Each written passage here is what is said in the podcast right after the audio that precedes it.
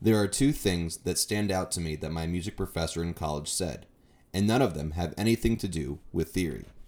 The first, a piece of advice quote, panic early. Since I'm a millennial and a proud Ashkenazi Jew, my day doesn't start until I've had my first bout of anxiety. So being told that I can use that to my advantage, I was like, cool, I'll do that. Now, every time I know a high pressure situation will encounter me, I make sure to stress out early so I can be relaxed when I actually should stress out. He also once said something along the lines of, quote, when you're a fan of a musical artist, it's like a relationship. When he said that in class, I of course unsolicitedly blurted out a story validating his statement of how angry I was in 2012 when Jason Mraz released Love is a Four Letter Word, his follow up to the first album of his I fell in love with, We Sing, We Dance, We Steal Things. I felt that Mraz had sold out and abandoned his silly yet lovable fedora pop folk singing vibes behind and traded it for whatever that garbage was. To this day, I refuse to listen to any Jason Mraz album post 2008. Apparently, he has released a bunch of albums since. Don't care. The hurt I endured from that subpar release prevents me from giving him another chance. Okay, yeah. So fandom is definitely like a relationship. And within relationships, traditions tend to unfold. For my friends and I, one tradition we started sometime during college was at the end of every year to make a list of our favorite albums that year. It has become a sacred tradition. So much so that if one of us doesn't get around to making that list and posting on social media, a mandatory text message will be sent to that friend interrogating them over the whereabouts of that list. Certain years, posting that list gets me through the stresses of the holiday season. Like 2016, when I couldn't wait to share with the world that I thought Sturgill Simpson's A Sailor's Guide to Earth deserved the award for Top Album of the Year, slightly beating out Blonde by Frank Ocean. 2017 also felt like a pretty dope year for music, probably why I meticulously spent a month crafting my list and even included my favorite songs for the year as well. I ultimately crowned Kendrick Lamar's Damn as number one, though I was torn between that classic and Chris Stapleton's From a Room Volume 1. In other years, coming up with the list feels more like a chore, like 2019, when I don't think any album I was hyped for impressed me. Sturgill Simpson released another album that year, but he abandoned his country sound for a rock sound. Y'all know I love rock, but I was like, WTF. Despite my disenchantment, it got rave reviews, but still, I was like, WTF. And even years later, as Sturgill has returned to his country roots and then some, I'm still like, WTF. But, anyways, what if I were to make that list, but for every year since 1990? Because, you know, I have to keep the title of this podcast a little sincere. What year would stand out as my favorite, or dare I say, the best year for music? Would it be some year between 1998 and 2002 when nu metal, boy bands, and post grunge dominated the charts? Would I find myself in the mid aughts, dying on the hill defending crunk and emo music? Or perhaps it would be a year from when I attended college, back when EDM and indie pop ruled the world. Oh, who are we kidding? We all know the alt rock stan I am, so of course I would rank some year in the early 90s as that with the best music. While the first two episodes exclusively covered rock music, my stand for 90s music goes beyond the funky monks and flannel wearing sad boy rockers, though that's a big part of it. Although alt rock is probably my favorite genre, I'm also a big fan of hip hop, alt country, and folk, but I can appreciate pretty much any genre, except EDM, which I briefly mentioned in my conversation with Ryan Gilman in the first episode. So I'm confident that the year I choose will not only feature the highest concentration of quality alt rock, but overall the largest collection of unique, influential, iconic, memorable, replayable, and accessible albums from a variety of genres compared to any other year since 1990. So, which of the early 90s is it? Obviously, it has to be before the year 1995, but for fun, let's touch on 95 for a second. The lingering effects of Kurt Cobain's death provided for a largely inadequate year for music releases. Alanis Morissette's Jagged Little Pill is a classic minus ruining Uncle Joey for me. Me Against the World by Tupac slaps, but other than that, I can't find myself coming back to anything else from that year really, except for whatever my daily mixes recommends me from Radiohead's The Bends. My birth year 1993 certainly featured its fair share of alt rock with Pearl Jam's Vs. and Nirvana's final studio album In Utero, and even though I'm not a big Smashing Pumpkins fan, I have to mention their second album Siamese Dream. As much as I do enjoy some tunes off that record, I just can't vibe with Billy Corgan's voice.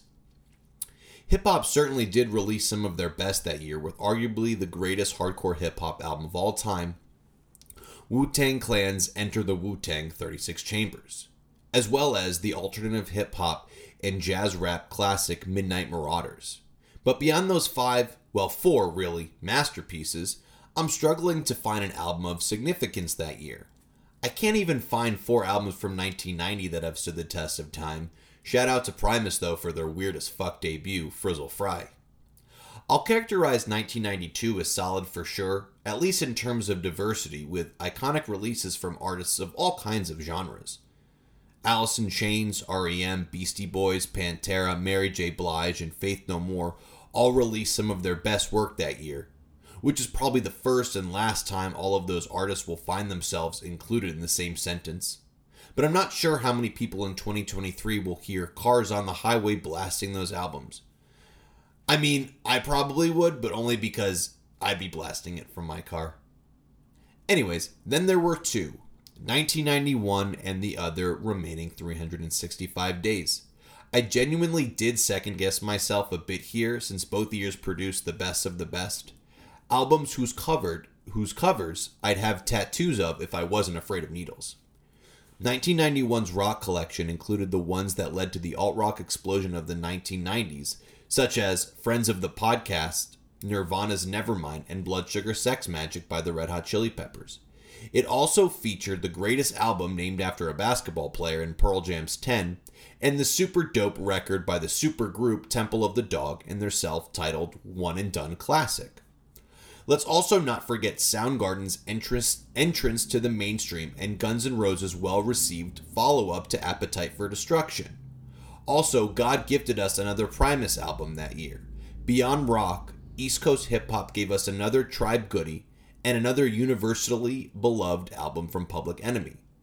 With all of those albums, I'll probably play literally as soon as I'm done recording. One key thing is missing The Dirty South. I'm Dov Brenner, and this is Hot Cakes from a 90s Stan. Today I'll be making my first official hot take. I apologize, I mean hot cake. And that is 1994 was the best year for music over the past 33 years. By the way, I should clarify the hotcakes part of the title of this podcast is a reference to beloved, funny, and funky 90s alt rock band Cake.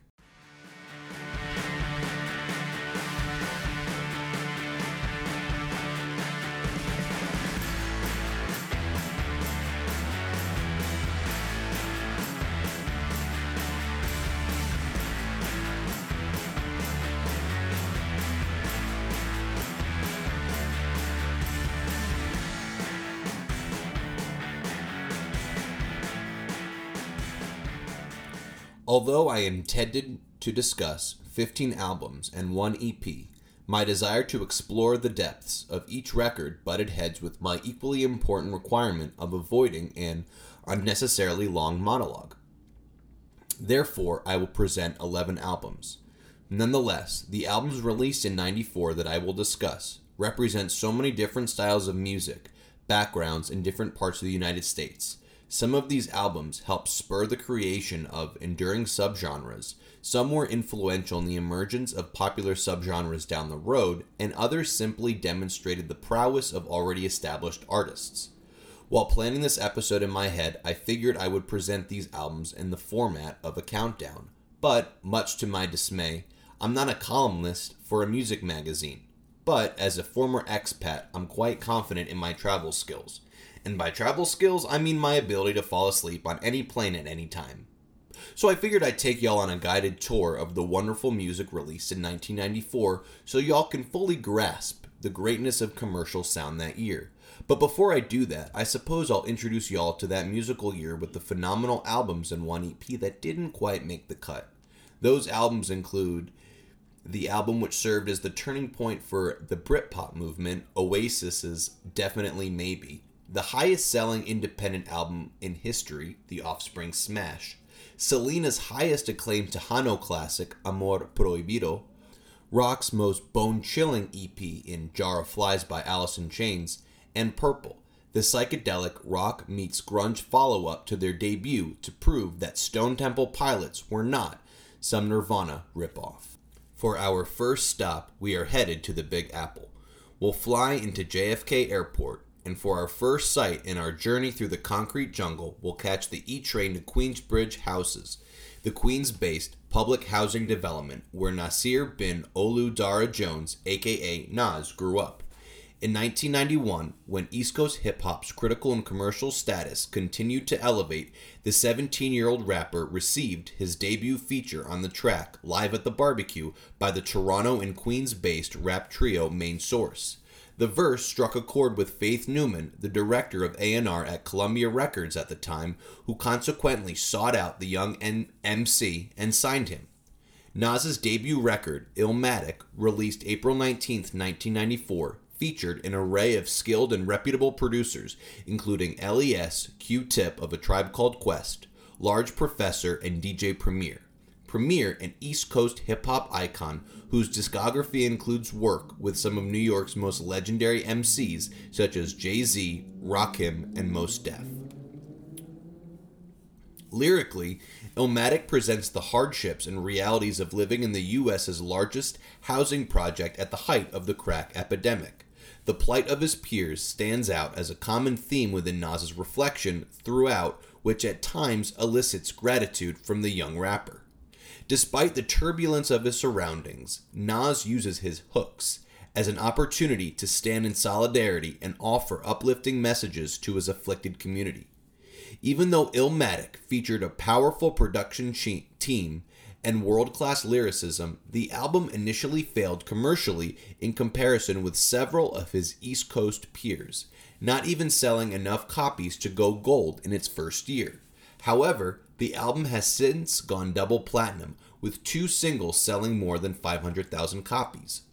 Although Illmatic perhaps did not achieve its anticipated commercial success, critics and musicians within the hip hop community regard the album as a tour de force. Upon its release, the album received a 9 out of 10 rating from the UK publication NME, 4.5 stars from USA Today, and became only the seventh album to receive a 5 mics rating from hip hop magazine The Source. Retrospectively, Rolling Stone ranked Illmatic number 44 on their 2020 list of the 500 greatest albums of all time. The music publication Pitchfork listed the record at number 33 on their list of greatest album of the 90s. And in 2012, the hip hop magazine Hip Hop Connection called Nas's debut the third greatest hip hop record of all time. Many rappers consider Illmatic as a direct influence on their work. Among these artists include rap titans such as Ghostface Killah, The Game, Mobb Deep, J. Cole, and Kendrick Lamar. While I'm certainly no hip hop maven, I have found that few albums flow together as effortless, effortlessly and poetically as Illmatic. Nas's genius enables accessibility within a dense, thematically unsettling, and complex record. The lyricism and wordplay raise the bar, featuring some of the most memorable lyrics of any song of any genre. For example, in NY State of Mind, I either think of or quote the line, quote, I never sleep, cause sleep is the cousin of death at least once a month.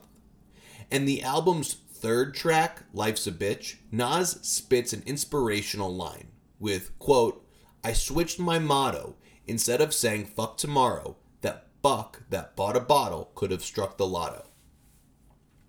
To this day, Illmatic easily sits on my list of top 10 albums of all time, and I would rank it as my second favorite hip hop album, behind only Stankonia by another artist we will visit on our journey. Leaving Queensbridge, we'll hop on the F train to get to 122 St. Mark's Place in Manhattan's East Village, the address that housed the now defunct Sin-é coffee shop, bar, and most importantly, the music venue where in the early 90s, on Monday nights, a young singer songwriter would perform. The musician played guitar virtuously, but it was his voice that overwhelmingly captivated audiences, reminding them of his father, Tim Buckley, the late psychedelic folk singer popular in the late 60s and early 70s. The young musician I'm referring to, his estranged son, Jeff. Columbia Records sought to capture the energy and beauty of those Monday night gigs, and thus in November 1993 released a short collection of live performances titled Live at Sin-é, containing two originals and two covers. The originality within both foreshadowed his legacy. Jeff Buckley recorded his debut and sadly only completed album, Grace, in Woodstock, New York, which Columbia released on August 23, 1994. Like Illmatic, Grace featured 10 songs, all of which are as fine as organized bits of sound can get. With seven originals and three covers, Buckley showcases the depth of his craft, penning haunting songs of heartbreak, mortality, and abandonment. Stylistically, no two songs sound alike, as Buckley ranges in intensity from the soft hymn of Corpus Christi Carol to the acoustic driven folk pop ballad Lover You Should Have Come Over, to the hard rock Zeppelin esque Eternal Life.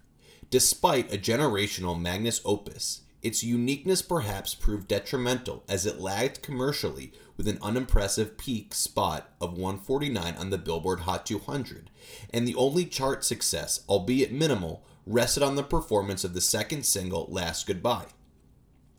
Although Buckley struggled to find a massive fan base, the critics largely ate it up, garnering five star reviews from AllMusic, Rolling Stone, and The Guardian, as well as an A plus rating from Entertainment Weekly and a 9 out of 10 from NME.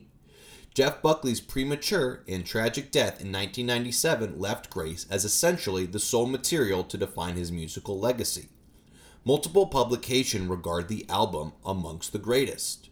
Rolling Stone ranked it 147 on their list of the 500 greatest albums of all time in 2020.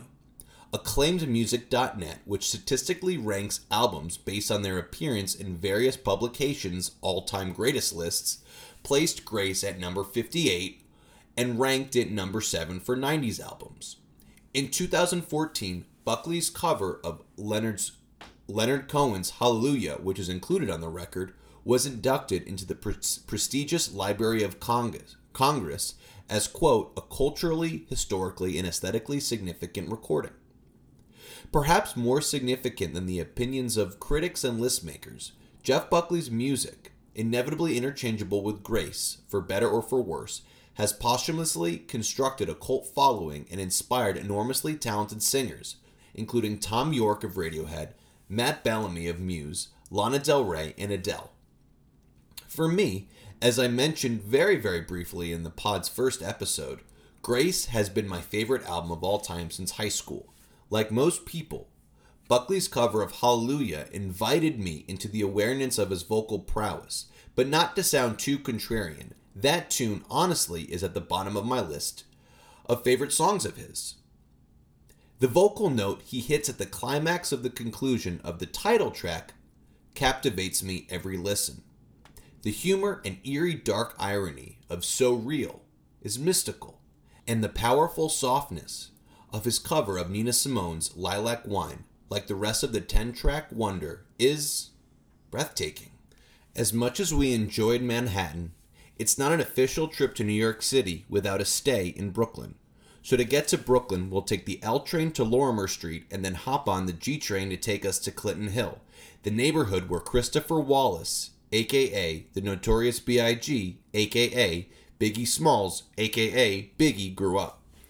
Indisputably, the face of East Coast hip hop from a pop culture perspective at least, the mythological talent, along with producer Puff Daddy, now known as Sean Combs, released Ready to Die, Biggie's debut and only studio album he lived to witness on September 13, 1994. The album, rife with dystopian first person accounts of crime, sexual exploits, depression, and family problems, examines New York street life similar to the way Nas does on Illmatic, but in a more aggressive and hopeless manner.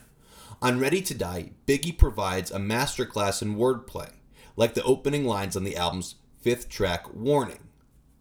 Quote, Who the fuck is this? Paging me at 5.46 in the morning, crack of dawning. Now I'm yawning, wipe the cold out my eye, see who's this paging me and why and on arguably Biggie's most recognizable song, Juicy, with the lines, quote, We used to fuss when the landlord dissed us. No heat, wonder why Christmas missed us. Birthdays was the worst days, now we sip champagne when we thirsty. The album quickly turned into a commercial and critical hit. On October 1st, 1994, Ready to Die peaked at number 15 on the Billboard Hot 200 and within two months was certified gold and went on to sell over 6 million copies worldwide. The album spawned two top 40 hit singles the previously mentioned Juicy, as well as the laid back and funky hedonistic anthem Big Poppa. Before I mention the accolades from critics contemporarily and retrospectively, I must quote one of my best friends, Dylan, who once told me, quote, the bad doesn't take away the good, and the good doesn't take away the bad. Despite the brilliance of the album, it's not without its downfalls. Part of the genius of the record rests on the effective pairing of Biggie's dynamic rapping and Sean Combs' polished production, which heavily utilized sampling from legendary funk artists such as the Isley Brothers and the Ohio Players.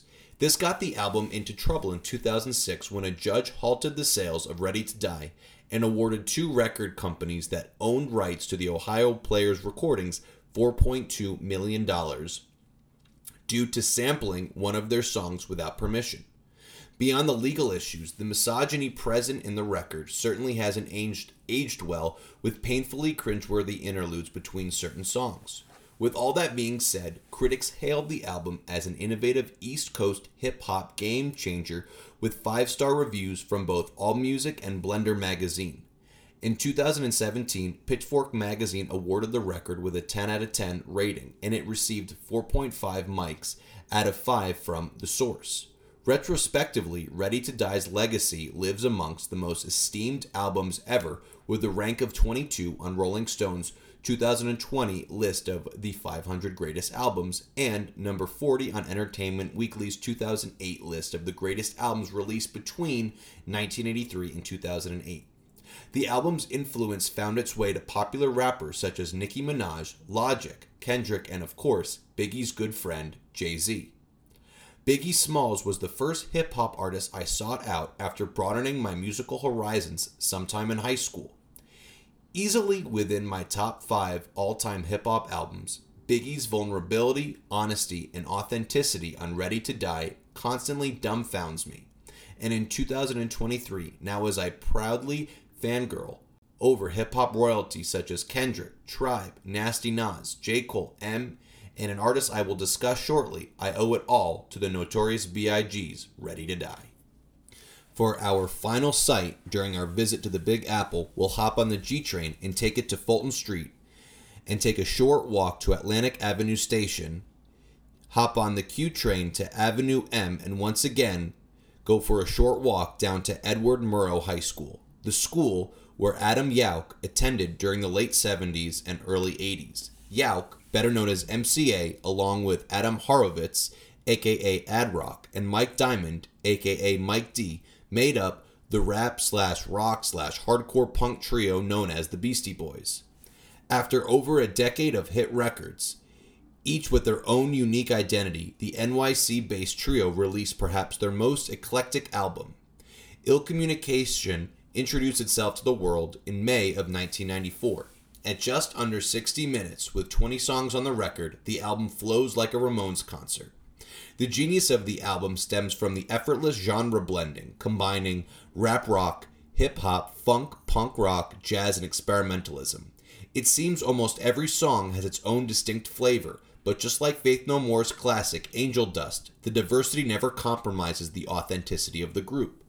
The lyrics might not settle as the focal point for listeners, as many of the tracks feature distortion on the vocals, making it a little challenging to decipher the words.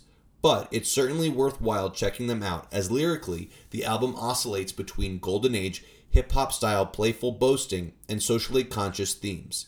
In the vein of golden age hip hop, the three MCs frequently drop references to pop culture as well as 60s and 70s funk and jazz musicians. The trio also demonstrates their leap in maturity from their license to ill days, speaking out against environmental abuse, racism, misogyny, and in favor of the Free Tibet movement. MCA also discusses the influence of Eastern spirituality on his approach to social interactions.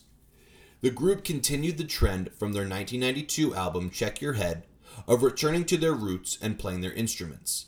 This musicianship is commendable throughout Ill Communication and perhaps most interesting during the album's seven solely instrumental tunes, in which they permit themselves to explore their experimentalism, most notably on Eugene's Lament and Shambhala. Bolstered by the success of their aggressive punk rock lead single Sabotage, the record impressed both critics and fans, hitting number one on the Billboard Hot 200 albums chart and going on to sell 3.5 million copies. At the time of its release, the album received 4 out of 5 star ratings from Rolling Stone, Q Magazine, Select Magazine, and AllMusic. The positive reception only increased retrospectively, with, with Pitchfork Media giving it a rating of 8.6 out of 10 in 2009. British music magazine Mojo ranked the album 54 on their list of 100 modern classics in 2006. Furthermore, Q Magazine, another British publication, included Ill Communication on their list of the 90 best albums of the 90s. Perhaps most importantly, a panel of music journalists and critics included it in the book 1001 Albums You Must Hear Before You Die. For me, I had the perception for the longest time that the Beastie Boys were just a group of funky white Jewish boys from New York that wrote catchy, silly songs that somehow possessed a fuck ton of influence. I was right about their influence on hip hop and rock music, and about the funky white Jewish boy thing. But dead wrong regarding the depth of their talent and musicianship, which ill communication set me straight on. As you can probably tell from the list of my favorite genres I shared earlier, I'm a sucker for genre fusions and genre diversity, which stands out as a major theme of ill communication. Also, in a year sadly missing a tribe, a tribe called Quest album, Q-Tip's feature on the record's seventh track, Get It Together, solidifies, at least in my mind, its status as an East Coast hip hop classic, and fortunately, a rather funky one. For our next city, we'll have to Uber to JFK, as taking public transit would be a bit too ambitious We'll intentionally grab a flight on Delta because, folks, we are headed to my stomping ground, the ATL.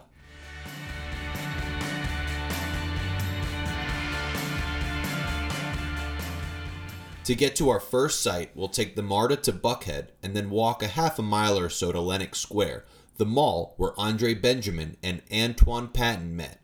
These two teenagers, better known as Andre 3000 and Big Boi, respectively, subsequently created a hip hop duo called Outkast and released their debut record, Southernplayalisticadillacmuzik, on April 26, 1994, and neither hip hop nor the city of Atlanta has been the same ever since.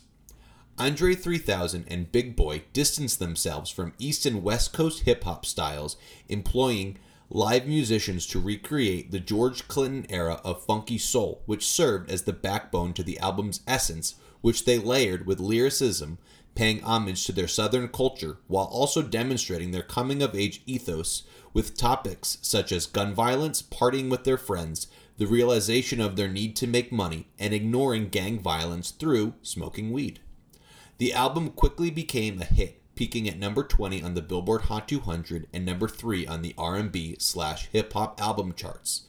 The album's first single, Players Ball, hit number 37 on the Billboard Hot 100 and peaked at number 1 on the rap singles chart. Their second single, the title track, ended up on the Billboard Hot 100 and was a top 10 hit on the rap charts. Their third single, Get Up, Get Out, which featured another Atlanta hip hop god, CeeLo Green, failed to make the Billboard Hot 100 but became a top 20 hit on the rap charts. Perhaps the most important moment in their exposure to the mainstream occurred in Manhattan on August 3, 1995, at the Source Awards, the award show done by the previously mentioned hip hop magazine, The Source. They won the award for Best New Artist in the form of a group, since they beat out multiple New York based acts. When the award was announced, the audience erupted into boos. While Big Boi appeared to ignore the negative reaction and gave a level headed speech, a clearly upset Andre 3000 communicated his disappointment with not only the audience, but also the hip hop community as a whole for largely dismissing their work. He then uttered 12 words that became a rallying cry for the city of Atlanta and Southern hip hop, saying, quote, The South's got something to say. That's all I got to say. Critics heard the South, and Southernplayalisticadillacmuzik received 4 out of 5 star reviews from Rolling Stone and AllMusic, with the source giving it the same score of 4.5 mics that it awarded Biggie's debut. Retrospectively, Vibe magazine included the album on their list of 150 essential albums between the years 1992 and 2007. Another publication, Cleveland.com, ranked Southernplayalisticadillacmuzik as the 45th greatest hip hop album of the 1990s. For me, and for perhaps the city of Atlanta, more than the quality of any individual track or even the greatness of the record as a sonic entity, the importance of this album rests on its influence on the perception of ATL as a player within the game of hip hop. Previously, the city's hip hop artists sporadically had pop hits but weren't taken seriously when compared to the East Coast slash West Coast Titans. Southernplayalisticadillacmuzik changed that, opening the floodgates for other Atlanta-based hip hop and R&B artists, one of which we will discuss shortly. Artists like Ludacris, T.I., Future, Killer Mike, Goodie Mob, 21 Savage, B.O.B., and Usher took advantage of the road that Outkast paved with their debut record. For the next site we'll check out, we'll have to call an Uber because Atlanta's public transit sucks. And that's not even a hot take. The Uber will take us to southwest Atlanta, where we'll pass Benjamin Elijah Hayes High School, the institution where Rozonda Thomas graduated in 1989. Thomas, better known by her stage name Chili, made up the C in the legendary all-girl Atlanta-based R&B group TLC. Along with Tionne Watkins, aka T-Boz, and Lisa Lopes, aka Left Eye, the three ATLians released their sophomore album Crazy Sexy Cool on November 15, 1994. TLC named the album to describe the personalities of the trio. Left Eye represented the crazy, Chili, the sexy, and T-Boz the cool. In June of that year, Left Eye turned herself into the authorities after she burned down her boyfriend's house. As a result, she was sentenced to five years of probation and court mandated rehab to deal with her alcoholism, prolonging the recording process and in turn diminishing her role in the album. On their previous album, Ooh, on the TLC tip, Left Eye's rapping presence dominating the record, steering the group towards a steady balance of hip hop and R&B. My apologies by the way for butchering the coolness of that album's name. Anyways, with Left Eye's involuntary hiatus and her subsequent limited output, TLC compensated for her absence through smoothing out the energetic edges that she brought on their previous record with slower tempos, tempos, more incorporation of pop and jazz, as well as a dominant dose of hip hop soul. The diverse songwriting team penned songs mainly centering on the themes of love and intimacy, but also focused on somber topics such as infidelity, toxic friendships, addiction, the AIDS epidemic, and hopelessness in the face of current struggles. The album was a critical success and a commercial phenomenon. Although the album peaked at number 3 the summer after its release, it went on to sell over 15 million copies worldwide, making it the only album certified as Diamond from an all girl group. The popularity of the record's four singles drove the album's success. Crazy Sexy Cool spawned two number one singles.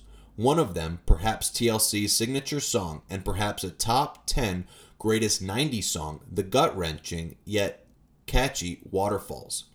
One of the few songs on the album to feature Left Eye's rapping, Waterfalls spent seven weeks atop the Billboard Hot 100 singles chart, and it was listed at number two on Billboard's year-end charts. The other hit singles consisted of the iconic R&B classic Creep, the seductive Red Light Special, which features a Prince-like guitar solo, and the smooth love song sent from the pop gods, Diggin' on You. Critics found themselves agreeing with fans as Crazy Sexy Cool received a 5-star rating from AllMusic, a 4-star rating from The Guardian, and a B+ from Entertainment Weekly. Retrospectively, the album's legacy remains intact with a placement of 218 on Rolling Stone's list of the 500 greatest albums in 2020. Billboard ranked the album number 7 on their list of greatest albums certified diamond, meaning 10 plus million copies sold. To put that into context, albums with lesser rankings include Appetite for Destruction, Dark Side of the Moon, Rumors, and Sgt. Pepper's Lonely Hearts Club Band. Additionally, in 2019, NPR ranked the album 26th on their list of greatest albums made by women. This has usually been the point where I point out the influence of the album and the artist. However, to convey the influence of Crazy Sexy Cool and TLC on R&B, popular music, and society as a whole, I would need a hell of a lot more time. So, in effort of communicating at least the tip of the iceberg of their influence, I will leave you with a quote from someone to TLC in 1999 who said to the group, quote, Thank you for letting us open up for y'all because that was the best time, one of the best times of my life. This quote happened because, from the success of Crazy Sexy Cool, TLC garnered legions of fans eager to see them to see them perform. So when they released their follow-up album titled Fan Mail in 1999, this gave them an opportunity to not only share their music with the world, but to give significant exposure to an opening act. For at least part of their North American tour, they featured an up-and-coming all-girl R&B group who had recently achieved their first of several number 1 hits. The group, Destiny's Child, and the person who made that gracious quote, Beyonce. After passing through southwest Atlanta, we'll head back to Hartsfield International and catch a flight to Cleveland, Ohio for our next stop. Upon arrival, we'll take another Uber since taking public transit would more than triple our journey to our first and only site in Cleveland. After our drop off, we'll take a look at the film building located at 216 Payne Avenue, which used to house the Right Track Studios, a recording studio where in the mid 1980s a young musician and computer science nerd named Trent Reznor worked as a janitor and handyman. This young musician took advantage of working at a recording studio, receiving discounts to record his own material during off hours. He ultimately recorded a demo at Right Track Studios and sent it out to various record labels, ultimately signing with TVT Records and reworking many of the song's demos on his breakthrough debut album Pretty Hate Machine. If you're not familiar with the name Trent Reznor, maybe you've heard of his band, Nine Inch Nails, which is essentially all but a pseudonym for him. On March 8, 1994, Nine Inch Nails released their second full length studio album, The Downward Spiral, which Reznor described as a small scale, personal, potentially ugly record that reflected how he felt. To call this album a masterpiece, while not untrue, would border on misleading. Da Vinci's The Mona Lisa is a masterpiece. Michelangelo's The David, also considered as such. In music, songs like Guns N' Roses' November Rain and Queen's Bohemian Rhapsody fit that term as well, as do the albums Abbey Road by the Beatles and Kendrick Lamar's Good Kid Mad City. But conveying the quality, status, legacy, texture, and boldness of the downward spiral cannot be condensed to a single word.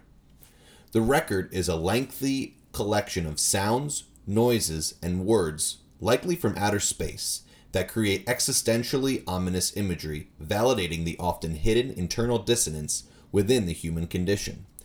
The puzzling categorization of Nine Inch Nails as an alternative rock band lends itself to the aggression almost omnipresent throughout the record.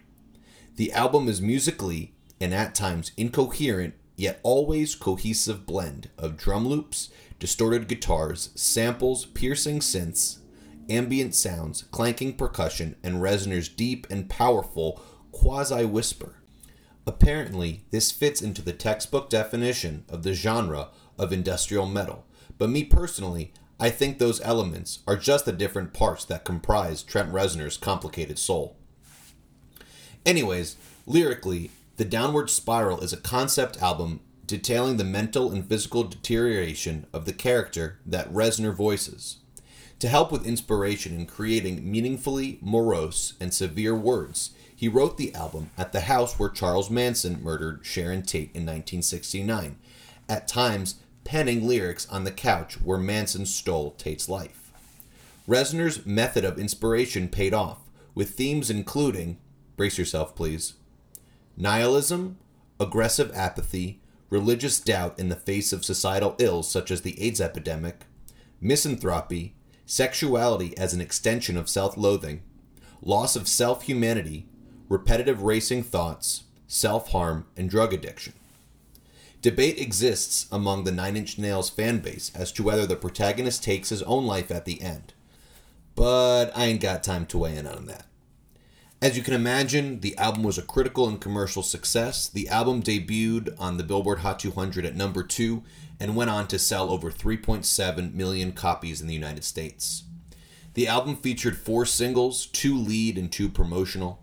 The biggest hits from the album included the angry introspection of Sex, titled Closer, which peaked at number 42 on the Billboard Hot 100, as well as the album's closer, Hurt, a tune that, upon writing, Reznor stated, quote, I've got one more, it may not work, it's a really sad song, it's definitely an album closer. I promised that I wouldn't mention Johnny Cash's cover of this song, so I won't. The album received solid reviews upon release, but retrospectively, critics regarded the album as amongst the greatest works in modern music history, with five star reviews from AllMusic, the Encyclopedia of Popular Music, and Rolling Stone, as well as a 9 out of 10 rating from Pitchfork and Spin Magazine, neither publication an easy critic to please. Rolling Stone ranked the album 122 on their 2020 list of the 500 greatest albums, and in 2010, Spin ranked it number 10 on their list of the 125 best albums of the last 25 years. Well, that trip to Cleveland was certainly depressing, and we didn't even go to a Browns game. So, to balance our mood, our next site will center around an upbeat album by three chumps whose frontman probably stopped taking guitar lessons after learning power chords and likes to write about masturbation, smoking weed, and boredom. And those are just the themes of one of their songs. To get to this site, we'll have to fly to northern to the Northern California city of San Francisco and rent a car. We then will have to drive 45 minutes northeast to the census designated place of Crockett, the setting where two fifth graders, Billie Joe Armstrong and Mike Dirnt, met and bonded over their love for Ozzy Osbourne. The two kids formed a band as teenagers named Sweet Children, which they changed to Green Day in 1989 to avoid confusion with the band Sweet Baby and also to celebrate their love of marijuana. In the Bay Area, a Green Day is a colloquialism for doing jack shit and smoking weed all day. The band solidified their lineup in 1990 with Armstrong on vocals and guitar, Dirnt on bass, and Frank Edwin Wright III, better known as Tré Cool, on drums. The band released their major label debut, Dookie, on February 1st, 1994. The album took three weeks to record and features 15 songs in the instant gratification friendly length of 38 minutes.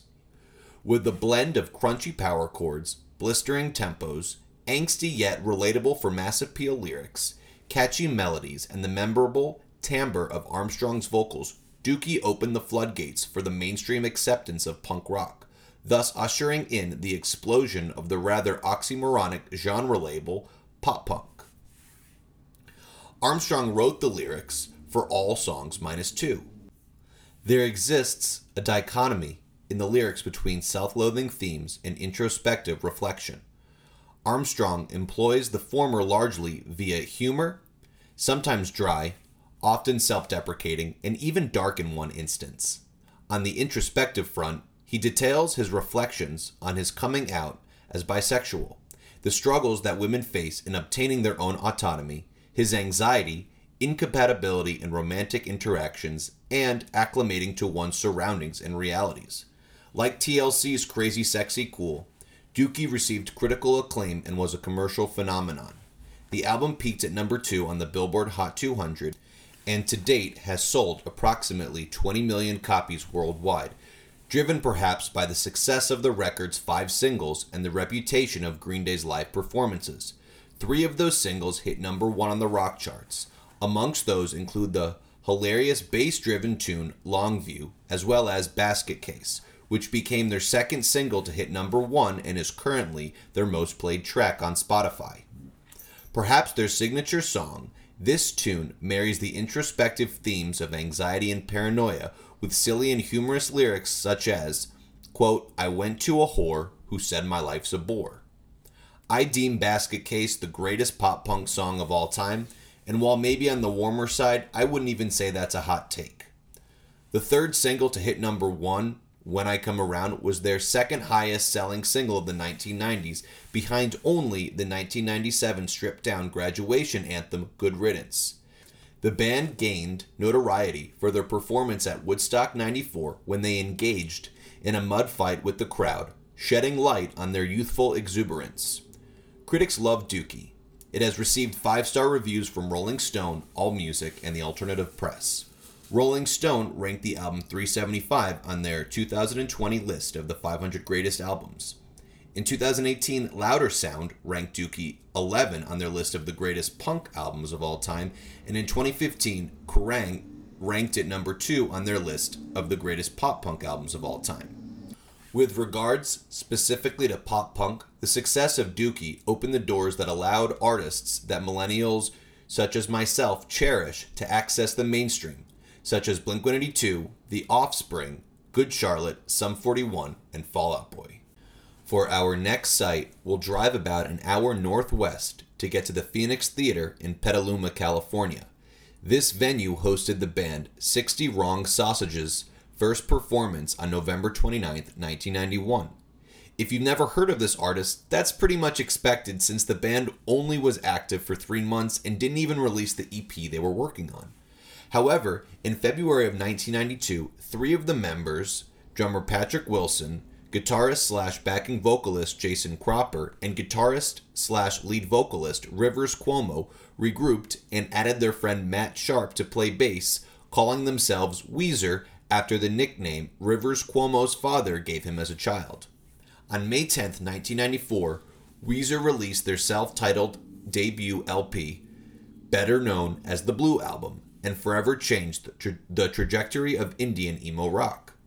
The album was recorded in Electric Lady Studios, the studio that Jimi Hendrix commissioned in 1968, and produced by the frontman of the Cars, Ric Ocasek. One component of the Blue Album's beauty comes down to the inability to pigeonhole the record into one particular genre. Sure, the Blue Album's radio friendly disposition with crunchy guitar may lead people to categorize it as pop rock, but a track by track listen eradicates that notion. Rather, the record predominantly falls closer to the alternative rock and power pop genres, but also incorporates like a million other flavors, such as emo rock, indie rock, and pop punk. Weezer also sprinkles the album with folk rock, doo wop, metal, noise rock, shout out to the sweater song, and I'm pretty sure I even heard some atonality on one song, shout out again to the sweater song. I have to mention, I got hella Queen vibes on the album's penultimate song, Holiday. Lyrically, Rivers Cuomo's personality shines throughout with concise yet thoughtful lines that elicit clear messages. Some songs are autobiographical, while others metaphorical, in addition to those that are fictional but written in the first person. On the record, Cuomo wrestles with personal strife such as depression, unreasonable fears stemming from previous trauma, and the nostalgia that traumatic events cause. He also addresses societal ills such as the toxic masculinity within sexist relationship expectations and the consequences from being that asshole, as well as racist attempts to thwart friendships. But the record certainly isn't dark as a whole, with songs about optimism, feeling secure from sentimental possessions, and the importance of having fun in life. Of course, not too much fun though. Like the majority of the albums discussed so far, the Blue Album was a critical and commercial success. The album peaked at number 16 on the Billboard Hot 200 and spawned three hit singles Buddy Holly, Say It Ain't So, and The Sweater Song, which I don't think I mentioned that last one yet. All three of those singles became top 10 hits on the rock charts, have become three of the most iconic 90s rock songs, and perhaps Weezer's three single most beloved tunes. I love those songs, but I don't think any of them is the best song on the album. That would be the record's closer, the 8 minute crescendoed roller coaster Only in Dreams. Anyways, the album received a 5 star review from AllMusic, an A rating from Entertainment Weekly, and 4 star reviews from Rolling Stone, Q Magazine, and Blender. Rolling Stone ranked the album 294 on their 2020 list of the 500 greatest albums of all time. In 2003, Pitchfork Media ranked the album 26 on their list of the greatest albums of the 90s. Also, there's an article from Consequence of Sound with quotes from different artists that the Blue album directly influenced. Not that I've heard of any of them, but I'm sure they're important. But yeah, Weezer fucking rocks. After a much needed laid back time in Northern California, it's time to head back to the San Francisco airport to drop off the rental car and catch a flight to our last city, Seattle, Washington. Upon arrival, to get to our first stop, we'll take the one line train to Westlake Station and walk a half a mile or so to Belltown. This is the neighborhood that housed the rehearsal space in 1990 for the newly formed rock group Pearl Jam that contained veteran Seattle grunge rockers guitarist Stone Gossard and bassist Jeff Ament, along with local musicians Dave Krusen on drums and Mike McCready on guitar, cemented by the newly anointed surfer dude frontman from San Diego, Eddie Vedder. By 1994, Pearl Jam were already bona fide generational rock stars and a cultural phenomenon as one of the four major grunge artists, along with Nirvana, Alice in Chains, and another group we'll get to in a bit within the 90s alt rock explosion. Their first two albums, 10 and Vs, achieved blockbuster success. On November 22nd, the quintet released their third studio album, Vitalogy. Although not escaping their grunge identity, the band traded their classic rock influences found on their first two records for a fiery punk rock sound. The angsty nature of Vitalogy borders on unhinged, only to be corralled by moments of sanity.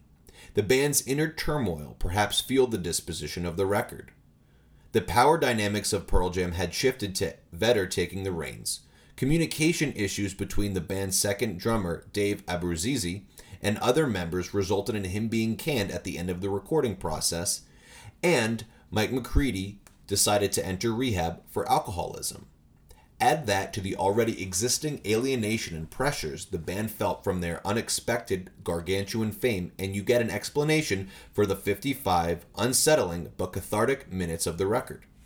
As I mentioned, Pearl Jam's refi- Pearl Jam refined their sound on Vitalogy to a cohesive blend of grunge and punk. But also, the album includes multiple ballads, a short funk interlude, a pop rock tune, experimentalism, and whatever the fuck you would call the intentionally abrasive accordion filled song Bugs. Underappreciated song, by the way. Analyzing the lyrics of Vitalogy wasn't quite as sobering as the downward spiral, but at times it shared similar spots on the spectrum. The themes of the album, with one exception, convey the gloom that Vedder experienced at the time. Many of the songs deal with the mental health detriments that the consequences of fame cause, as well as the omnipresence of fame's moving parts. He opines that the music industry filters art for commercial gains, that the media's constant violation of privacy is traumatic, and that fame diminishes genuine human connection and interaction. Vedder also touches on other topics pertinent to the human experience, such as the plight of addiction, the difficulties of ending abusive relationships, resisting temptation, and life's fleeting nature in the face of mortality. Vedder remains one of the all time great rock lyricists, in my humble opinion. But for some reason, when reflecting on the lyrics of the album, the one line that always sticks out from the record's 10th track, quote, I'll never suck Satan's dick. We love you, Eddie Vedder. Surprise, surprise, the album was a mega hit critically and commercially. Its vinyl sales the first week set a record that held for 20 years. When released in the format of CD and cassette, it debuted at number one. By the way, I'll give you all a second to bask in the nostalgia for reconnecting with the word cassette. To date, the album has sold almost 5 million copies worldwide. In the most Pearl Jam way ever, of the album's three singles, the band had their first top 20 hit on the Billboard Hot 100 with Spin the Black Circle, a hardcore punk song. I've done no research to back this up, but that's probably the first and last time a song of that genre has been such a pop hit. Also, in a very Pearl Jam way, Vitalogy's biggest hit on the rock chart was Better Man, a song they never even released as a single, but nonetheless stayed at number one on the rock charts for eight weeks. Critics received the album well with a 4 to 4 star rating from the LA Times. In addition, Vitalogy received a 4.5 at a 5 star review from AllMusic and a 4 star review from Rolling Stone and Q Magazine. Rolling Stone included Vitalogy on their 2003 and 2012 lists for the 500 greatest albums, but left it out of their 2020 list for some stupid reason, probably. I don't think a list of the greatest Pearl Jam album exists that doesn't rank Vitalogy in the top three. Although it may not be their best, intentional or not, it easily takes the cake for their most badass, unique, and creative record. Well, folks, we have finally made it to our last site. If you're still listening, thank you for sticking around and allowing me to ramble about 10 of the most beautiful creation that the gods of music gifted us mere mortals. For our last stop, we are going again to take the one line train down to U Station and walk a little less than half a mile to 722 Northeast 45th Street, where the Rainbow Tavern used to be located. At that venue, on July 30th, 1985, a student from the University of Washington, Jonathan Poneman, watched the young band Soundgarden perform and thought the concert ranked among the best he had seen in his life. He eventually used that band to help catapult his indie record label Sub Pop Records. Soundgarden's career spanned over a decade when on March 8, 1994, the same day as Nine Inch Nails released The Downward Spiral, they came out with their magnus opus and breakthrough record, their fourth studio album, Superunknown. It's not a coincidence that I chose this album for our last trip. As amazing as the musicianship from each artist that I've discussed is, Superunknown demonstrates the highest level of collective instrumental and technical skill of all of 1994's phenomenal albums. And off the top of my head, with the exception of Guns N' Roses, Appetite for Destruction, Superunknown is the most solid rock album from start to finish in American music history. Along with in Chains, Soundgarden made up the heavier wing of the big four grunge bands.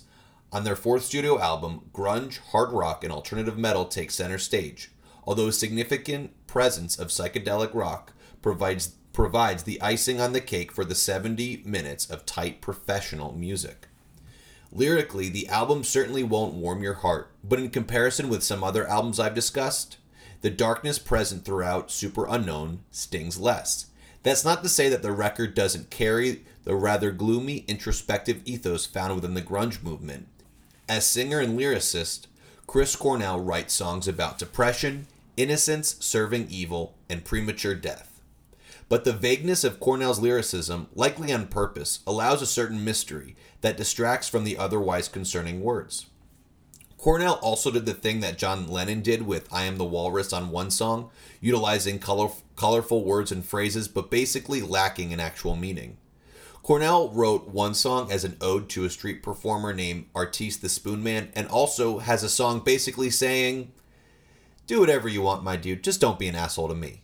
Come on, for a grunge songwriter, that's basically I'm walking on sunshine. Though when I listen to Superunknown, I don't really listen too much to the lyrics because that would take away from the musicianship, which ranks second to none. Chris Cornell's vocals shine throughout the album, especially on the singles Fell on Black Days and The Day I Try to Live, as he furthers the argument that he's among rock's all time great singers. Matt Cameron's drumming reminds me of the police's Stewart Copeland, focusing on intricate rhythms rather than indulgent fills, exemplified on tracks like Let Me Drown and Spoonman and perhaps one of the most underrated guitarists of the 90s, Kim Thayil, selflessly showcases his chops in small doses, but his work on songs such as Like Suicide and the title track are brilliant. The album debuted at number one on the Billboard Hot 200 and has sold over 9 million copies. The album spawned five singles, the most being their third, Black Hole Sun, which hit number one on the rock charts. I would say Black Hole Sun is easily a top 5 all time grunge tune and probably their signature hit. Trippy ass video, too. The retrospective accolades for Superunknown are plentiful. Rolling Stone ranked the album 335 on their 2020 list of the 500 greatest albums list. Spin ranked it 70 on their list of the greatest albums of the 90s, and the alternative press ranked it 18th on their list of the greatest 90s albums. While maybe not my favorite album from 1994, very few rock albums have aged as gracefully as Superunknown. Alright, y'all, we did it. We went to five different states and visited six different cities, saw 11, di- 11 different sites, and learned about 11 different albums. Thank you for sticking with me for the duration of the trip. I will end my tour reiterating the musical serendipity of 1994. It blows my mind that within a 12-month period, grunge, pop punk, R&B, southern hip hop, East Coast hip hop, industrial metal, punk rock, and power pop were able to coexist and see some of their most significant releases. These 11 albums sold approximately a combined 71 million copies and influenced some of the most important musicians of the 20th and 21st century, including Adele, Beyonce, The Game, Ghostface Killah, J. Cole, Jay Z, Kendrick Lamar, Lana Del Rey, Logic, Matt Bellamy of Muse, Mobb Deep, Nicki Minaj, Thom Yorke of Radiohead, and members of the bands Taking Back Sunday, Yellowcard, and New Found Glory. It's also worth noting the mysterious but poetic parallels of this year. For example, in 1994, both Jeff Buckley and Biggie Smalls released albums with the title track being about the readiness to accept their mortality, and both of them died prematurely in 1997. Both Eddie Vedder and Trent Reznor endured mental health struggles and communicated beautifully through experimental and bold means, lyrically and musically, and both were met with critical acclaim. And while from completely different social, musical, and geographical locations, both TLC and Nine Inch Nails touched beautifully in their own artistic way about the tragedy of the AIDS epidemic. In combination with the production chops, instrumental skill, vocal prowess, powerful lyrics, and meaningful hits. These intangibles foster that enduring relationship with listeners that my music professor highlighted all those years ago, and thus elevate that year to a special place within popular musical lore and make it the greatest year for music since at least 1990.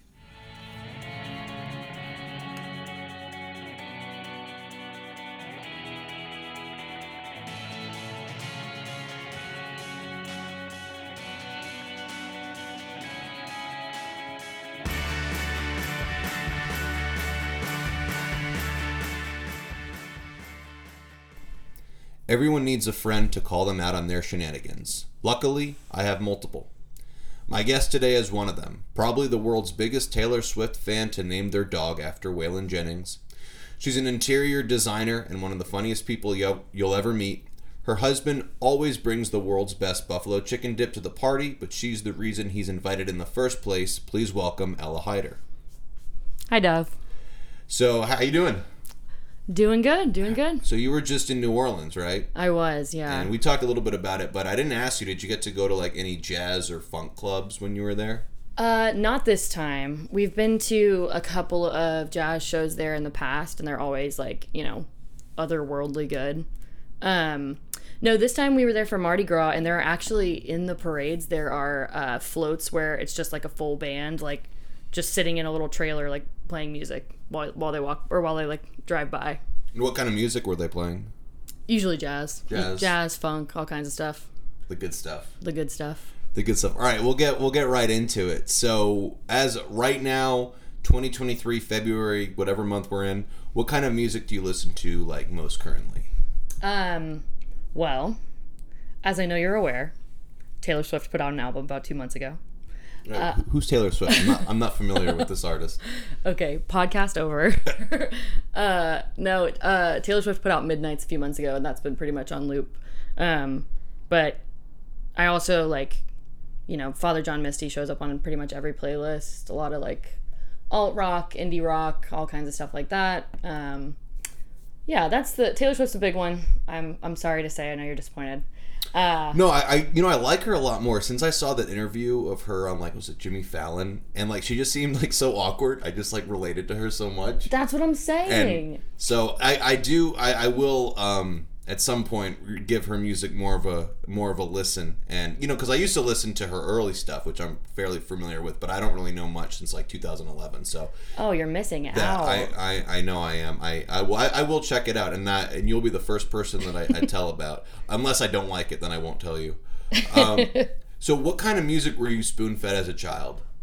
Um, well, so as a kid, I mean, I know you mentioned this already, but my my Waylon Jennings is a big was big for me growing up. Um, and you and I have talked about this before, but like the Highwaymen, that whole group, Willie Nelson, Johnny Cash, Kris Kristofferson, that whole that whole gang. My dad really um, played a lot of them on the way to school and stuff like that. Uh, he also had the essential Billy Joel, so we listened to a lot of Billy Joel. love that Uh, and then actually this weekend on our way down to New Orleans, I showed Nick uh, the Battle of New Orleans. That song, it's it's a real it's a story song um, and it came from another cd that my dad played pretty much The Battle of New Orleans. I remember that uh, reading about or learning about that in, in uh, U.S. and AP U.S. history. yeah yeah That that that was wild. This is not a history podcast, so I'm not going to expand on that. But uh, who did you say the artist was for the Battle of New Orleans? oh i cannot remember it's it's like a really folksy song like uh and banjo and everything Yeah. it's a whole it's a vibe for sure and i also don't know i don't think we've ever talked about this but my mom's side of the family is like very musical as well and my uncle has been in like several bluegrass bands and like that whole side of the family is very into bluegrass so that was also something that came up a lot in our um childhood or in my childhood You know, bluegrass. I never really like got into it, but anytime I hear a bluegrass song, I always enjoy it. Oh you know? man, yeah, it's a it's like a very skillful uh genre, which like you don't think about that part of it, but it's a lot of a lot of bluegrass artists are like musical geniuses. Oh yeah, well the banjo is not an easy instrument. No, I mean I've never tried, but I imagine it's probably I, really I. I've tried it, didn't do very well. It's uh, I think the best that I did, they have like banjo guitars, so you have that feel, but it's like it, it feels just very disingenuous. I can't ever do it again. Um, but when did you start to discover music on your own? Um, well, I have an older sister, and she is she's two years older than me, and she was always really into, uh, like, kind of like finding her own stuff, and like that was like a big, like feeling like I was like impressing her with music was always like really important to me, and so like, I started like finding my own stuff in probably like fifth or sixth grade because that's also when like LimeWire and like iTunes was really taking hold. Um, and so like burning CDs was huge. And I think one year for Christmas, like in fifth grade or sixth grade, I burned all my friends' CDs for their Christmas presents. Very fun. Um, but yeah, that was probably when I started like branching out a lot. Was like once like I would say like early middle school, like just getting on. Like anytime there was like a song in a soundtrack that I really liked, I would like immediately go look it up um, songs in books. That was I remember Gossip Girl. The books had like some songs in it, and I Wait, would wait, go wait, find them. Songs in books? I'm So- telling you. So did they like did like when you bought this the the book? Was there like the CD that came with it like on the front cover? No, I remember. This is listen. Okay, Gossip Girl, the book. This was a book series before it was a TV show. People don't talk about that, but it's actually really good. or at least twelve year old Ella thought it was really good. I don't know. I haven't I haven't revisited, but um, and they talk about at one point. Nate Archibald like laying on his couch and listening to an Arctic Monkeys song, and I was obsessed with Nate Archibald, and I was like, "Ooh, gotta go look up who the Arctic Monkeys are." And I was again, I was like twelve, so like, I think the that would have been two thousand six, so that's like when their biggest album came out. Like, yeah, so Got it, got it. So it was songs referenced in the books. Yes, yeah, Got it. refer- not songs from books, yeah. Got it. And um, so when you started to discover uh, this music, I know you mentioned Arctic Monkeys. Um, what was, in addition to them, what kind of other music did you start to get into during that time? Uh, that was really like intro to alt rock, intro to indie rock in my life. Was like them, the Shins, the Kooks. That was a really big. Oh, the Kooks. I was obsessed. I love them so much. I Um, love the Kooks. and then at the same time, like I was really into like the Beatles and like some classic rock. Like uh, Mary Grace was really into. My sister was very into Guns N' Roses, uh, and so that had a big Yeah. influence on my life You as know, well. in the monologue, I talked about Guns N' Roses. I mentioned them three times. They did nothing in 1994 that I know of. I think they might have like made a couple covers. Except influence everything. That's true. That's true. But we'll we'll we'll, we'll get to that. Um, but and anything else? Uh, that's mostly it. I think I really wasn't like I wasn't a big hip hop person at the time. Like I wasn't really, um, I wasn't really doing anything like that or or country music or anything like that. Just kind of like listening to what my dad was playing in the car and then finding other alt rock. On. Yeah. You know, you mentioned the Kooks, and I think like their significance in my life and their like their mark. They were the first band I ever saw at a music festival. No way. Yeah, I saw them. My first music festival was uh, Bonnaroo in 2012, and I went with my friend Alejandro, and it was like it was so hot. It was noon on a like a uh, like a Friday morning in like June in Tennessee at Bonnaroo, and it was so hot. But the Kooks, they killed it. Of course they did. They're amazing. Luke Pritchard, his voice is like, I I was just always obsessed with him. I think he's so cool. Oh no, they're awesome. Um, Yeah. All right, so let's get into the the meat, if you will, of of this episode. Um, uh, you know, critiquing, uh, if you will, my hot take. So, what do you think are the requirements and qualifications to be anointed as the best year for music since 1990. So I thought about this a lot after um, you told me about this idea. Um, and I feel like, to me, the best year in music, I mean, first of all, very hard to say. No, no, I'm not talking about like the, the the the year itself. Like we'll get to that, but like how would you like The criteria. exactly? Yeah, yeah, totally. Oh, okay, yeah. yeah. I think it's like near impossible.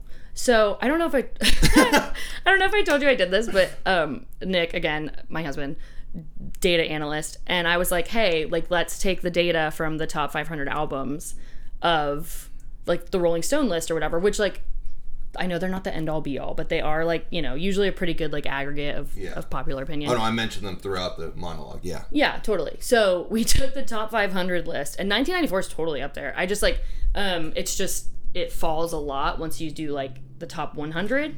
Like it, it was like third, I think, in the top 500 just by you know volume of albums that came out that year that- that are on that list. But then once you knock it down to the top 100, it's like like 15th or something. It's it's wild. Um, so my so my thought is the best year in music would have to be a year that like well at least since 1990 right is that where we're like it would have to be it would have to cover a lot of genres right i think it would have to have a lot of like groundbreaking artists like best albums so like even if you have a year like 1994 that has a billion you know different types of genres and different types of albums you might not have like those artists best album if that makes sense so in my opinion it has to be a year that has more of the best artists best albums Like, Got it. and i know Got that that's it. like all kind of subjective as well Right. so that's you know Yeah. Well, I mean, music is subjective. You know, it's. I mean, how do you quantify? I mean, unless you're like actually studying, um, you know, the music theory of Yeah. different. I mean, how do you quantify it? Um, but anyways, so getting to 1994. Um, before I told you um, the list of albums that I would discuss for the um, the episode, which of these albums were you familiar with? Because I know that you did listen to some um, that you were unfamiliar with. Were there any that you were you had already listened to? Oh, totally. Um, really, just a few uh, from the list that you gave me. Um, the Blue album for sure. I mean that I actually I don't know if I've told you this before. Um, I when I was like thirteen or twelve or thirteen, still in the CD burning phase. Um, I traded my friend's older brother my Good Charlotte CD, um, my like so that he could burn a copy of it, and in exchange he burned me a copy of his Blue album. That is amazing. yeah, very nice. I 90s. love that. It was a very well. You remember from the last episode I talked about. That's the significance of that album. I mean, that was Yeah. Also, I didn't I didn't mention this, but in the in my third grade talent show, I danced to uh, "Lifestyles of the Rich and the goodbye. Famous," I'm leaving. and uh, yeah, I was a really cool eight year old. Um, um, That was the first CD I ever bought. That I purchased with my own money. really, Yeah. that is amazing. That is. I'm trying to think. What was the, oh, well, with I can't own remember the name of it. with my own money. Man, I don't even. I don't remember that. I do remember like the first album that I ever that I ever got that I ever was like I want this, and then you know I got it was Mm-hmm. um, uh, NSYNC's No Strings Attached. oh yes. It was Class. Wow. We were we were um we were driving. It was when I was living in New York. We were driving to visit my grandparents in Florida, and we stopped off at like a, you know one of those you know service stations or whatever, um, those rest stops, and they had a vending machine with cassette tapes, Oh. and I got NSYNC No String- Strings Attached Uh, on cassette. on cassette. Amazing. Wow, it's the most 90s story I've ever heard. Cassettes were not around for very long. That was like a they were like a blip between like 8 tracks and CDs, I feel like. Yeah, I mean, I I don't really remember when they would. Probably the mid '90s is when they were, I guess, most popular. Yeah, we had um Steve Martin's Getting Small on cassette, and that's the only cassette I can remember. That's amazing. Steve Mar- Steve Martin, the the comedian. the comedian, yeah. Okay. Speaking of a great banjo player also. Yeah, he is. Um, he's a great amazing. musician. Yeah. Um, but yeah, back to your question. Sorry. Um, Blue album is really, really solid. Dookie, of course, I feel like everybody knows that album. Um, Mm-hmm. and then Vitalogy. Vitalogy. Yeah, those are the big ones. Um, And then Crazy, Sexy, Cool, because I feel like that's just like Yeah. got so many like Yeah. nineties. Well, you're in Atlanta. You got to know that album. Um, and I know you mentioned that like the Blue album has been with you for a long time, and I assume you're quite the fan of Dookie. Were any of those amongst your like all time favorites? Or are they just like, oh, I, I enjoy that album? Uh, probably the Blue album. I think I mean I wouldn't say like all time favorites because I'm not like because I uh, have like a recency bias like in my head all the time. Um, so like in 1999, I probably would have been like, oh yeah, Blue Album, Dookie, all like the best albums of all time. But like now I'm like, we've like improved on those. I think. Um, so no, not my top all time. Wait, wait, wait. We've improved on the Blue album, I mean, we Those are- got the Green album. or, or the Teal album. Apparently, they have like something called the Teal album. yes, and it's amazing. It's just Yeah. a bunch of covers of like super white songs. It's very funny. Um, have you seen and uh, Ryan? Uh, we have a fr- uh, Ryan. He was the the guest host on our um our first episode. Uh, he sent me the the video of the Weezer uh, SNL um skit. Have you seen that? Oh my god, no, I haven't. It is like as soon as you get home, it's a must watch. Actually, no. Okay. When when we're done with this, I'm playing it. Like Okay, you're gonna. wa- good. It is. It's one of my favorite um, SNL skits, and I think other than more cowbell, the best music themed skit. It's it's unbelievable. All right, big claim. Um, but all right. So I know that like you, there was probably like a bunch of these albums that you listened to for the first time, right? Yeah. Um, were there any that you listened to that you like really liked? Yeah, um the OutKast album, I Southern playlistic Cadillac music, is that right? Good memory. Yep. Thank you. I was kept saying super playlistic. Um yeah, I really liked it. Because for some reason it just makes me go super califragilisticexpialidocious every time. Um, but yeah, I I really liked it. I will say, like you said, we live in Atlanta, and I was driving through like a very wealthy part of Sandy Springs, like listening to this OutKast Mm-hmm. album about like the trials and tribulations of growing up in Atlanta, and I was like, this is not what this is meant for. this is this is not for. This is not meant Yeah. for me. But But but, but you're loved blasting them in Atlanta, and that's Yes, what's important. and that's what counts. Yeah, I really did love it though. That was that was Um, so rad. So I'm gonna ask this question, then I'm gonna ask a follow up question, uh, not a follow up question, but another question because any albums discussed that you dislike. Now, before you answer that, I'm gonna make a guess that you did not like the Downward Spiral. I did not.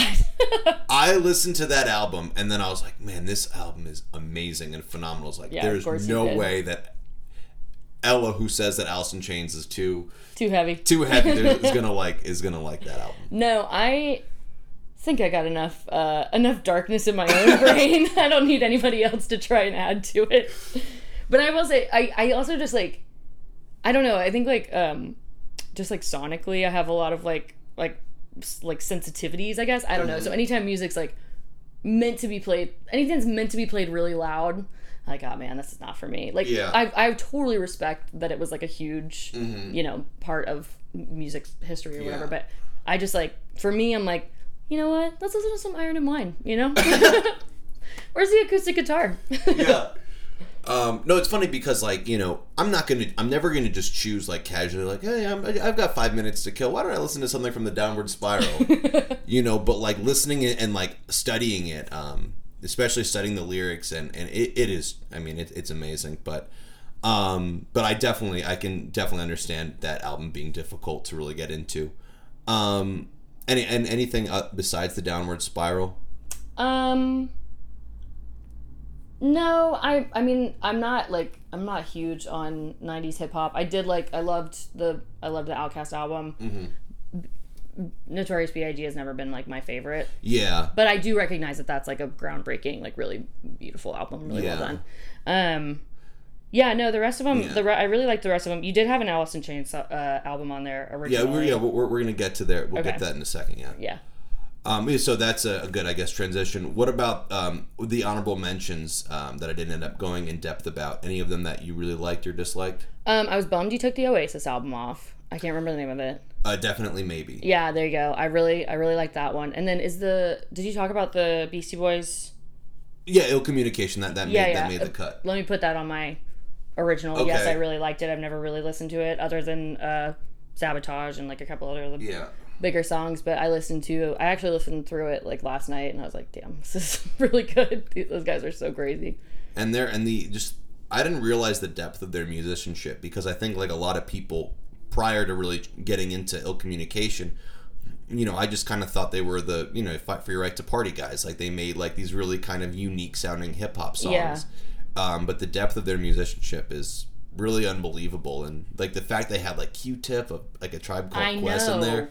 That was honestly like jarring. For a second, I was like, this is not any of the Beastie Boys, right? Like, there's no way. And then it got to a certain part of the song, and I was like, that cannot be. That cannot be any of the Beastie Boys. Um, uh, but yeah, that was really. I was like, oh my god, that's the guy from Tribe. Yeah, that was awesome. Yeah. Um. Oh, because I know that. Uh. And it, you were um gonna mention the in Chains. Yes, yeah, I um I did. I gave it I gave it a go, man. I gave it my all. Um like I just it? no, I am I I it's just too heavy for me. That's the only thing. Really, even an acoustic album. Yeah, it's just a little too dark. That's It the only That was the thing. It's it's really dark, and I didn't realize that. So, are you not crazy about like dark lyricism or? I like sad songs. I do. Like I, I can I can mess around with a Phoebe Bridgers song, but um there's something about like a guy talking about really like really angry and really like sad that for some reason like it just if it's like really like if there's like a tone of anger to it, it gets it, it gets hits my brain the wrong way. I Yeah, I got to revisit that because I don't. I'm I'm not quite sure the tracks you're talking to uh, referring to, but I, I don't. But because I didn't actually do a deep dive of it, deep dive, I don't um like I'm not familiar too much with the lyrics. Um, it's more that there's like uh, no excuses um, and nutshell. Those are just like the like two of the songs that I just think are just brilliant. Um, do you remember any of the either of those songs or Uh, I'm not like no? particularly. Yeah, because like I think like so no excuses is about Layne Staley's. Well, both is about like his drug addiction, um, and it's like kind of the it, it's. I think Jerry Cantrell wrote it, the the guitarist, and he was just like, "Dude, you need to get your shit together." Like, Yeah, fair enough. um, so I do appreciate that. And the Nutshell, I think Rolling Stone made a list of the ten saddest songs of all time, and that was on that. Oh my god. I just don't understand why everybody can't write about issues of drug use like Anthony Kiedis. You know? like why can't we all just have a little fun with it? It's true. Let's talk about our mental health issues in a way that everybody can dance to. yeah. just kidding. Love that. Um, you, yeah, I think. Um, anyways, um, so forgetting an alternative year, what about what do you think about 1994 disqualifies it from the title that I have given it? Well, Okay. If if this were us at a bar talking about this without a microphone, I would have a lot of words. But I think that in the most like, you know, um, neutral way, I think if you're not a 90s stan like yourself, if you're not like because the 90s are such a distinct and isolated decade, like they I don't think that there's the styles of 90s hip hop, 90s rock, like grunge, all that stuff that kind of like burst onto the scene at the beginning of the 90s and then kind of like completely transitioned to something else by the time 2000 rolled around. If you're not a fan of that sound, like there is nothing in 1994 that you're going to enjoy. You know what I mean? Like I feel like well, I'm not nothing. That's a broad broad brush, but I feel like if you don't if the 90s if the 90s sound isn't your thing, it's going to be hard for you to kind of find something that you're like, "Oh yeah, this is all time one of my favorite albums." You know, I, I um I, I hear you. I'm gonna push back a little bit because I think that and I agree. You certainly have those in 1994. You have like a lot of alternative rock albums. So if you're not really into you know pop punk or whatever the fuck Weezer is, White Um, nerd or- rock. or or grunge. Like I, I can see that, but I think there's just so much. There's so many other like flavors from that year. You know, you have like you know Tejano music and, and Selena's best. I mean, highest I mean, yes, acclaimed album from that year. Um, and then you have obviously TLC, and then you have like two of like, I mean, it's not even like arguably, but it's two of the greatest hip hop albums of all time. So I definitely think that there's like that there's variety. And then you have. Did you listen to Grace by Jeff Buckley? By the way, Yeah, of course. I, like, oh, I should say that. I'm sorry, I forgot to add that on the list of things I was already kind of familiar with. No, no, no. Go ahead. Go ahead. That's it. Oh, just. Oh. but like, and like for me, that album is just like from Mars. I mean, just yeah, it it's like what Muse wants to be. like, yeah. Well, um. Anyway, so uh, now now it's time for. I'm really excited to hear about this uh, about um, your best year for music. I know you mentioned it briefly to me, so I'm really excited to hear about it because I actually love this year too. Okay. And uh, right. so and I, and I and I found something I want to share with you. But first, Ooh. what year would you say was better for music in terms of releases? So and and meaning what what would you crown as the best year for music since 1990? Well, remembering that music is obviously like opinion based and subjective to an extent, I would go 2016. And the reason why is because I feel like you get a lot of like if you want to go like diverse like variety you know like genre wise um lyricism theme wise like thematically you get it runs the gamut. Um and i think you get some artists and i don't want to you know hang my whole argument on one album but lemonade was released and I am so happy you mentioned that. why I have thought up the response because you know who Beyonce is like her biggest, not her biggest, but an incredible influence that she has been on the record stating in tlc TLC. of course she's and in who Destiny's and Child. their and their biggest album, highest acclaimed album, most successful album, Crazy Sexy Cool. So it's like, do you have Lemonade without Crazy Sexy Cool? So I would argue probably not in the extent that to the extent that you have it, but you also, I mean, like, do you have Crazy Sexy Cool without a Tribe Called Quest? Like, do you have, you know, do you have TLC without the like the artist that preceded them? You know, like I, I, I do agree that Tribe and I and I mentioned in the monologue we do we are missing Tribe in '94, and it is it's Tribe. They like Listen. literally every single year in like the first half of the '90s, Tribe put out an album, but '94 they're like no. I uh, felt the same way about Taylor Swift in 2016. I was like, dang, this is like the one year this decade she didn't put out an album. Well, I, I was going over when you said 2016. I was looking over like the different album releases, and I was like, "Huh, that's weird. I don't see any, any Taylor Swift." No, she was under under the radar uh, working on Reputation, which she released the next year. Speaking of groundbreaking albums, What kind of me- reputation? I don't. I haven't heard of that. album. What? What? What? What? what uh, Dov, you might what, actually like this one. What? What? What? Uh, what's the big hit from that album? Uh, I mean, there's a lot, but uh, Bad Blood, or no, sorry, Bad Blood was 1989. It's uh, she did Look What You Made Me Do. Um, this is why we can't have nice things. I'm trying to think of what that. The Endgame was like the was one of the singles. Um, you might actually enjoy that one. Delicate was the big single. That's the one that came out of that one. But it's like a darker.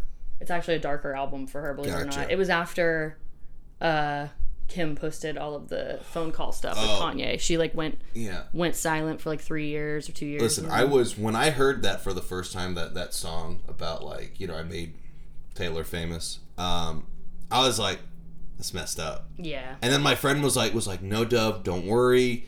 Uh, he he consulted Taylor before, and she said she was okay with it. And I was like, that, oh, all right. you know. and then I've I've read a, a bit about that, and that was not the case. But, yeah, I um, have I go back and forth on on that whole situation. I don't think anybody's really in the right there. Yeah. Um.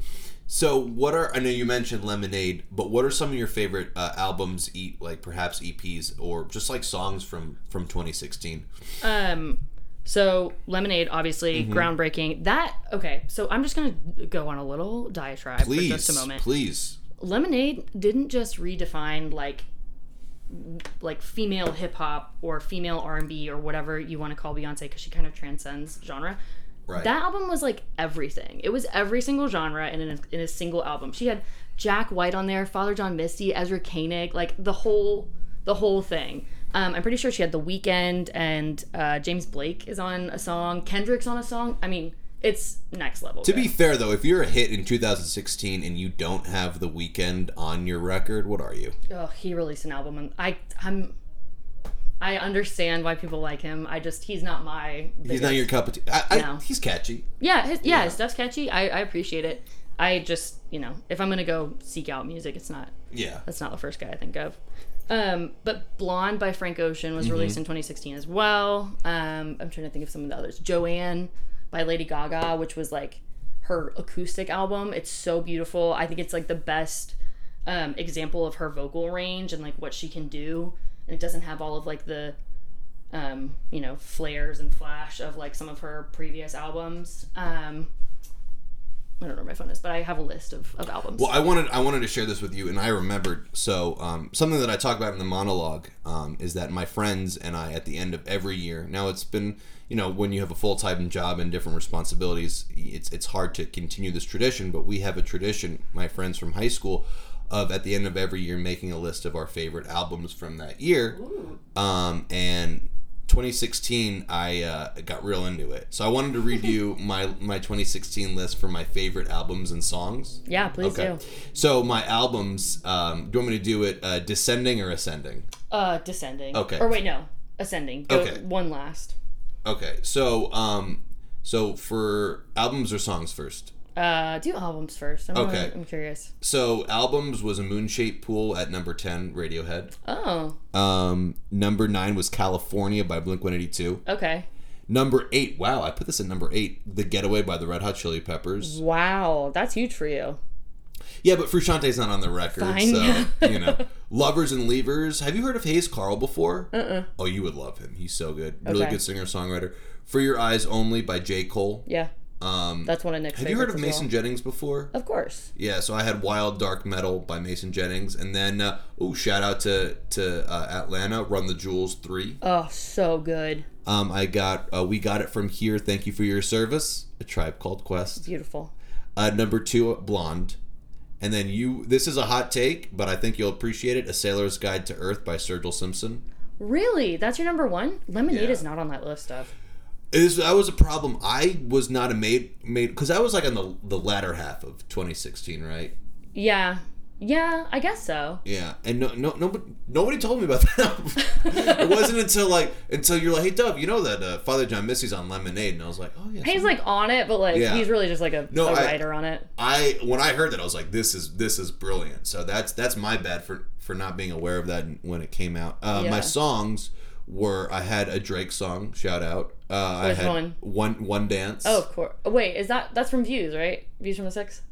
I don't know. It's the it's the picture. What's another thing? The Him album sitting cover on like, like the on the Space Needle. yeah, that's Yeah, it. Yeah. or not the Space Needle, whatever. um, I had Neighbors by J Cole. yeah. um, uh, Sick Love by the Chili Peppers. Wow. Uh, I have Love Yourself by Justin Bieber. Bye. Who let me write this? You. This is this has Dov written all over it. Go on. It's true. That's, that was a problem. No, you know the story. Have I told you the story about when I first heard Love Yourself by Justin Bieber for the first time? Have I told you that story? No. Oh my God. So I was I was in I was visiting my friend uh, Zach in Spain. Um, this was before I lived there, and he, th- that was the trip that solidified you know my interest in moving there for a year. Um, and I was visiting my friend Zach, and uh, when I landed, I was like walking through um, the terminal, and I heard this song, and I, I thought it was hilarious. It was just like uh, it was just like an electric guitar and like a vocalist. I was Yeah. like, man, this is like awesome. And then like it was really catchy. And like when my friend picked me up at the airport, I was like, dude, I heard the song like when I was walking through the terminal, and it was like super catchy. And I started singing some of like you know the lines, and he goes, yeah, Dub, that's Justin Bieber. and in that moment, And Dov's like, ego exploded. yeah, uh, I was like, there, goes the last of my self dignity. yeah.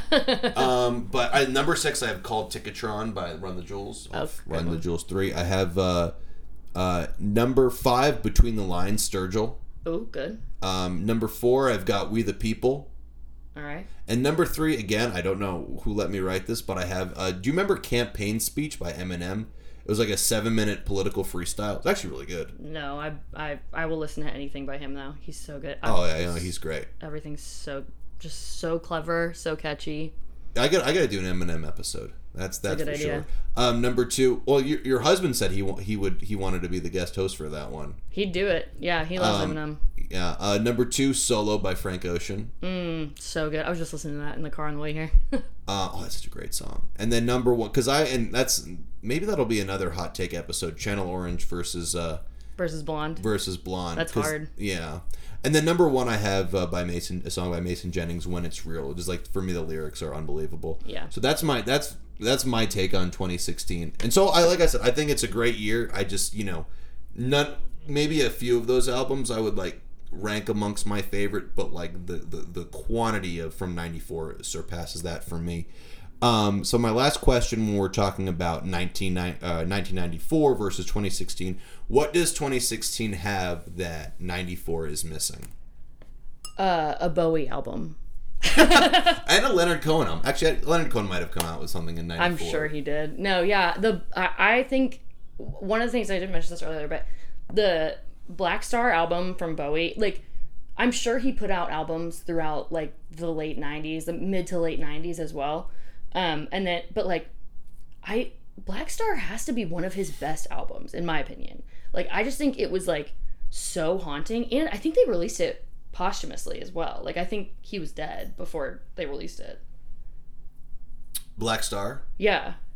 You know, it's interesting, and and that's another another thing that I, I need to get into. After I listened to Taylor Swift's discography three Thank you. times, Yeah. I need to get more into David Bowie because I'm I've only really scratched the surface with him. I'm I love him. I um I'm that's a, a you know basic thing to say. I feel like everybody loves David Bowie, but I think Blackstar. I feel like he put out you know he put out his like crazy amazing hits and and really just like you know i hate to use word groundbreaking again but groundbreaking albums in like the 70s and, and early 80s but then kind of went i mean and i don't know because i wasn't alive then but like you know late 80s and 90s it kind of seems like his discography kind of fell off um, but the when Blackstar was released i was like oh man this is like a guy who's just like waiting to die like it is so beautiful and haunting and just it's amazing and I feel Well, like yeah, a couple. It's interesting. Like three things that you said right there reminded me of Johnny Cash. So can I can I bring up Johnny Cash? please do Because you I'll what you said there Johnny is Cash. like I feel like for Bowie in the late '80s and early '90s, his music was falling off,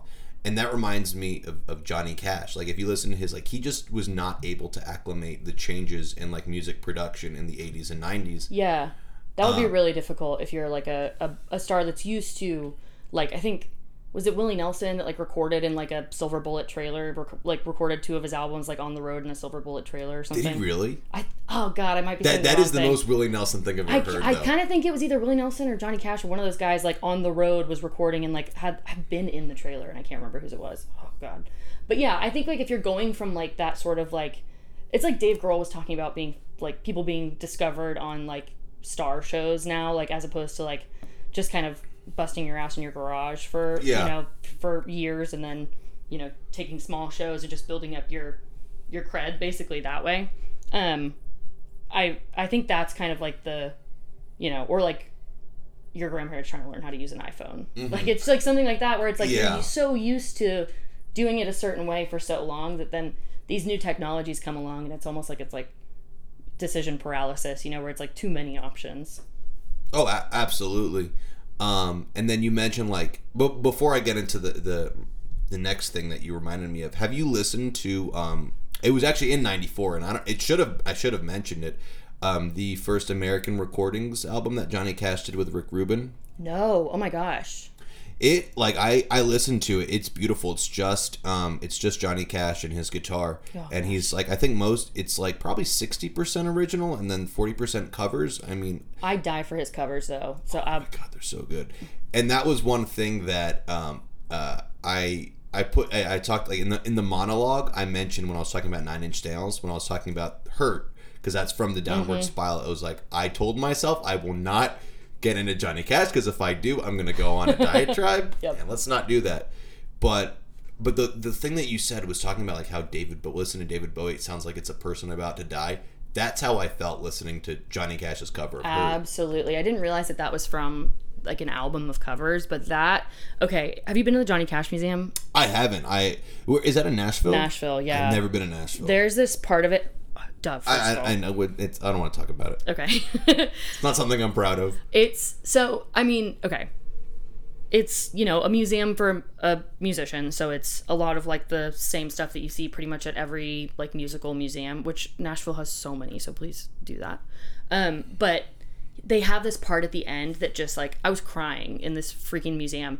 It's the poem that Johnny Cash wrote for um, his wife and read at her funeral and it is it's like you know just a few few lines or whatever but then like i have chills right now on the at the like after that part is like this tv screen that's playing the video for hurt and so you're watching the video for or you're hearing the video for hurt and like the song playing and then reading that like i literally have chills right now just like everywhere Did you did you ball your eyes Yes, out? of course Yeah. I did. It's because it's like I, I can't. I don't know the poem, but it's like something like I brought home flowers today and threw them in the trash or something like that. It's just so sad. It's so beautiful. It's yeah. It's um, it's a lot. But yeah, that's that covers amazing, and I don't like Nine Inch Nails version of it. Uh, the I'm poor, so sorry. Poor Trent Reznor. Well, have you, have you heard? You know what Trent Reznor's reaction to that was? This is this is this is a great story. To the- to the cover? to the cover of Hurt. So Rick Rubin, and I guess like Rick Rubin and Trent Reznor were like good friends or whatever. So like Rick Rubin calls him and was like, it's like, hey man, uh, you know I'm doing some stuff with Johnny Cash, and we were wondering, can he cover you know your song Hurt? And you know Trent Reznor was like really flattered that um, you know somebody of that like Johnny Cash, an artist of that magnitude, would want to cover his music. So he's like, oh for sure. Um, and anyways, a couple weeks later, CD comes in the mail and he hears it and he was just like, this is really weird. I don't know how I feel about this. And then another couple weeks later, um, he got a videotape in the mail and he saw the you know he listened to the essentially put the song in context because he watched the music video. And his quote was this is like i I feel like somebody kissed my girlfriend. This song is not mine anymore. No, it's not, sir. um yeah no I, I think they're both great versions but like obviously johnny cash's has a they're just that is in my opinion the greatest cover of all time Yeah, I, I would get behind that. um, That or Amy Winehouse Valerie. Yeah, that's that's a great one. And um, anyways, so um, now we're can we go to the just for funsies? Absolutely. Um, so just for fun. So I know this is since 1990. Obviously, this is a you know quote unquote 90s podcast. You know, in in a in a way. Um, but just for fun, if we include the years before 1990, which you and I both do enjoy music from that era as well, which would you say was the best year for music? Um, I think you and I talked about this briefly, but I would go 1971. I think uh, just a lot of really iconic albums that really like defined the 70s. So yeah, please some because like the when you said 1971, I really didn't do any research beyond that. The only one that came to the top of my head was uh, Led Zeppelin four. So Led Zeppelin 4, obviously amazing. Joni Mitchell's Blue came Okay, out okay, that yeah. year as well. I need to get my I have a list of, of the albums, but it's basically I mean any like any iconic 70s album is on that list. Wait, can I go grab my phone really quick and I'll You use my phone, Okay. or we can we can just look up uh, what was it? What do you want to look up? 1971 of music. Yeah, it's it's insane. Let's see who we have in from 1971. Um, oh, Sticky Fingers. Yes, thank you. So here we go. We have Sticky Fingers. We have Imagine. Um, Aqualung. What's going on? Came out in 71. I'm telling you, this is a big it's a big Who's year. next? I'm telling I know, it's insane. was a re- it's a good thing that I put this uh, argument before 1990. It'd Yeah. be, it'd be tapestry. Yes, thank you. Tapestry's on there and it's one of the best. I mean, it's a, a masterclass in songwriting. Yeah. I yeah. Um, Carole King is I'm, I'm I was about to make a really broad oh, statement. Alice Cooper had two albums and uh, Bryter Layter. Have you listened to Nick Drake before? Uh oh yeah, are you kidding me? You like Nick Drake? I love Nick. Uh, Drake. we're gonna talk about after after we stop recording. We'll talk about him because I I love him. Also, Santana put out an album that Santana Three. American Pie, came out that year. Wow, that was a really good year. Yeah. Yeah, listen. I mean, I don't know about like variety. It's a lot of like, you know, Yeah. folk it's the best year of music for me personally. Right. I mean, Joni Blue by Joni Mitchell just like I could cry and listen to that all day long for the rest of my life. Yeah. I, I have to listen more to, to, to Joni Mitchell for sure. I do Oh. like I everything that I've heard I do enjoy, but I haven't I've only scratched the surface with her unfortunately. Um, so for me, um, so yeah, you just kind of answered that question. Um, the last question I was going to ask, but um, so I'll just tell you, like for me, that I didn't really put too much thought into this, but I said 1987. Hmm. Okay. Um, just kind of like you know my two favorite, probably the genres that I listen to the most. Why, you know, probably rock uh, and hip hop. So you know, you have Appetite for Destruction came out that year. Okay. Um, Hysteria by Def Leppard. Hmm. Have you listened to that album before? Uh probably. It was the first album after their drummer, the drummer's car accident, where he like Were they had it Is that the band is that the guy that lost his arms? Mm-hmm. Both of his arms or just one? just one, Okay, still though, that's wild. and it completely changed their sound. And that's a really good album. That has like like Pour Some Sugar on Me is you know it is what it is. Is that from that album? Yeah. Okay, all right, yeah. And uh, um, the Cure had an album came out come out that year. Um, it had the, do you like the Cure? I love the Cure. Because they're, they're my favorite '80s band, I would say. Yeah, like, that's a good. um, and they they had that was the album that had uh, Just Like Heaven. Have you heard the Lumineers cover of that? No, I haven't. Oh, dude, you got to listen to it. It's oh, it's so good. Imagine like a folk take on, or like an indie rock. Well, I guess they are indie rock, but like a folk take on, uh, on the Cure. oh, that does that is that does sound He for someone beautiful. who married his wife, like he, the, I can't remember the lead singer's name, but the lead singer's been married to his wife for like 40 years now. They got married. They've been happily married for like 40 years. He writes some of the most beautiful and haunting breakup songs I've ever heard. Pictures of You, I could just cry. Yeah. Amazing. yeah, unbelievable stuff. And then also that year for hip hop, Straight Outta Compton. Oh, okay. Um, Okay, so that that album, okay, if you want to talk about like hip hop albums coming out in 1994, or like where would Lemonade be without TLC? Where would any of those hip hop hip hop albums be without NWA Oh, in that- 1987? I I listen. I completely agree. I mean, all of like Biggie, Tupac, all of those like quote unquote gangster rap Mm-hmm. artists. Um, oh yeah, I mean that just opened the floodgates. I mean, I guess the case could be made for like Jay Z working on the same kind of thing. in- Well, yeah, I mean Jay Z was. same time. I mean Jay Z was like essentially a protege of of Biggie. Um, Oh, was he really? Oh yeah, I guess I didn't realize that. Okay. yeah. Um, but also I have uh, the other was you would. Are, I mean, how are, are you?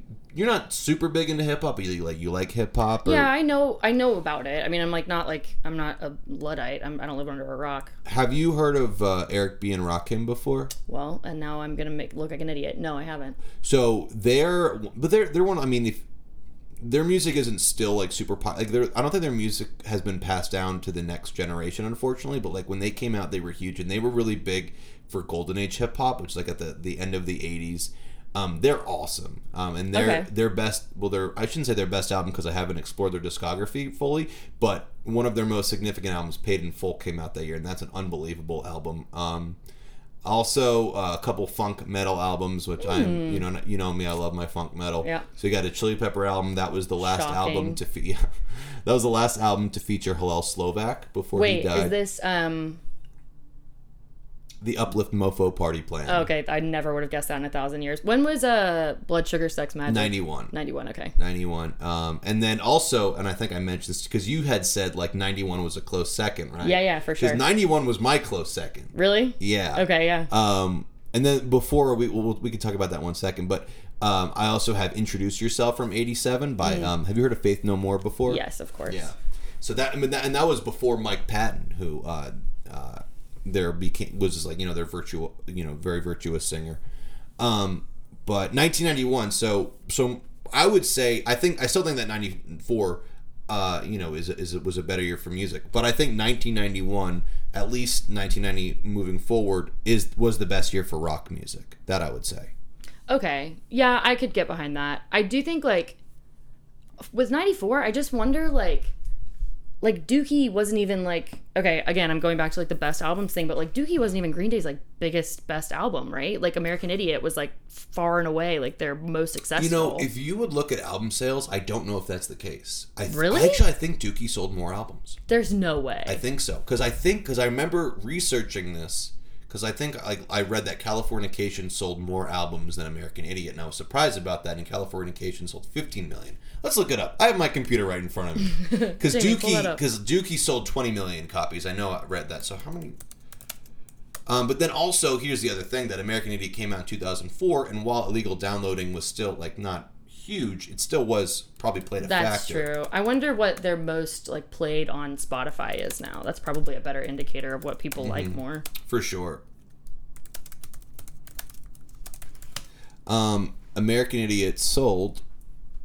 I, I, I forgot to type in um, idiot, and I just had how many copies of American, and then like um, a bunch of like books come up. that Oh, yeah. interesting. Let's see, American Idiot. Um, sixteen million copies. All right. Um, so, so yeah, it was it, it was behind Dookie.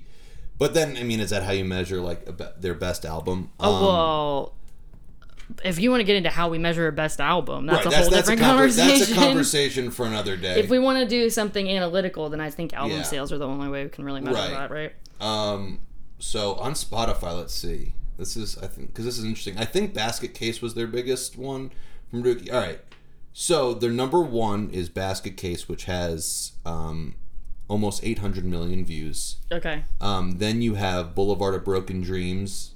or no, Idiot. American Idiot actually has roughly 700 million. Um, Jeez. so yeah, so three of their top five on Spotify are from American Idiot, um, but Basket Case is number one. Okay. Well. Yeah, So, so- I'd call that a solid tie. Yeah, we'll, we'll, we'll call it a, a tie. Um, Yeah, but I mean, like, I so with like Jeff Buckley and and even I mean, well, TLC, no, they were. When did Lisa Lopes die? 2002. Okay, all right. So they had a. Did they have more albums after? Yeah, They had they had fan mail, which has no scrubs. That's no scrubs. Yeah, I was gonna say because that's not on Crazy Sexy Cool. But anyway, yeah, there's like a few, a few other uh artists that I was like, oh, this is like, yeah, I put out some good albums, but I wouldn't call this like, um, like their best. Which like, maybe it's like the most, like the highest density of like good albums, as opposed to like 2016, which has a lot of like best albums. Right. Yeah, yeah. No, I, I, I, I hear that. I, I totally hear you. Um, and um, I think we can we can end on that note with you giving 1994 uh, a compliment. we'll we'll end on that note. Um, but yeah, Ella, thank you so much. This has been so much fun, and uh, hopefully you can uh, you can rejoin the uh, the podcast in the in the future. Yeah, thanks for having me. Thank y'all for listening, and a special thanks to Ella Hyder for being a terrific guest. I hope y'all have a great rest of your day and that whatever it brings, hopefully music is involved. Again, I'm Dov Brenner, and this is Hot Cakes from a 90s Stan. Take care.